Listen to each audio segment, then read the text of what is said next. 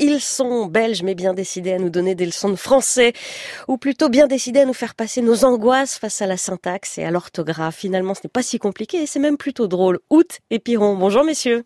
Bonjour Amélie. Bonjour. Numéro sept, je vais au coiffeur. De toute façon, c'est bien simple. Si un jour mon gosse me sort qu'il va au coiffeur, je l'abandonne sous un pont sur une nationale. Et il mériterait pas mieux. On va chez le coiffeur. Par contre, tu vas finir au bagne. Tu parles bla bla bla. Bla bla bla. Bla bla bla. Bonjour à tous. Un truc qui est sûr quand on fait des chroniques sur France Inter, c'est qu'il faut à tout prix éviter de parler des nazis. Ah oui, je confirme.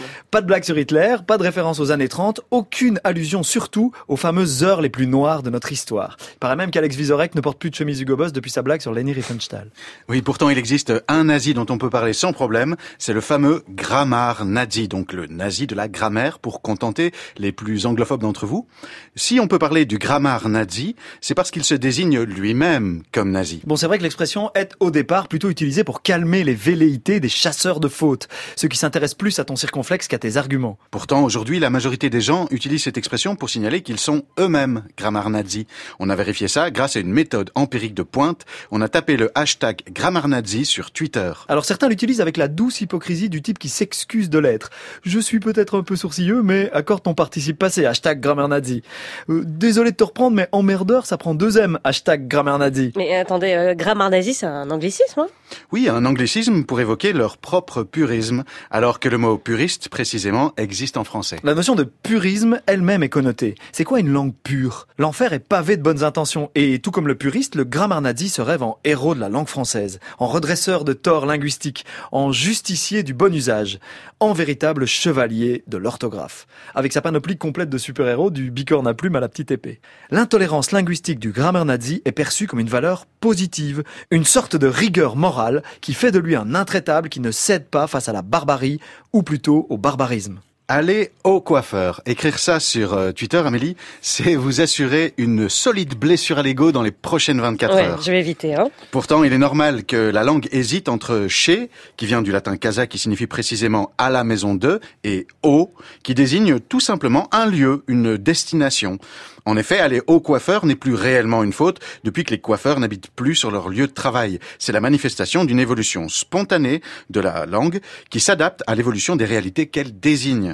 En dépit de ce qu'en pensent les Grammar Nazis. Cet exemple, on l'a trouvé dans le livre des linguistes Laelia Véron et Maria Candea. Le français est à nous. C'est un superbe exercice de pensée critique sur la langue. En effet, on n'interroge jamais vraiment les normes auxquelles le Grammar Nazi se réfère pour vous remettre sur le droit chemin. Sa grammaire est un dogme. Tout ce qu'il faudrait respecter serait respectable. L'orthographe est sacrée et Bescherelle est son prophète. Et cette intolérance justifie même une forme de violence qui peut aller jusqu'à l'insulte. Ton circonflexe, bordel, hashtag Grammar Nazi. Euh, tolérance, c'est avec A N, connard, hashtag Grammar Nazi. On va se calmer, messieurs ? Oui, mais avec la grammaire, insulter les gens, on peut. Ah.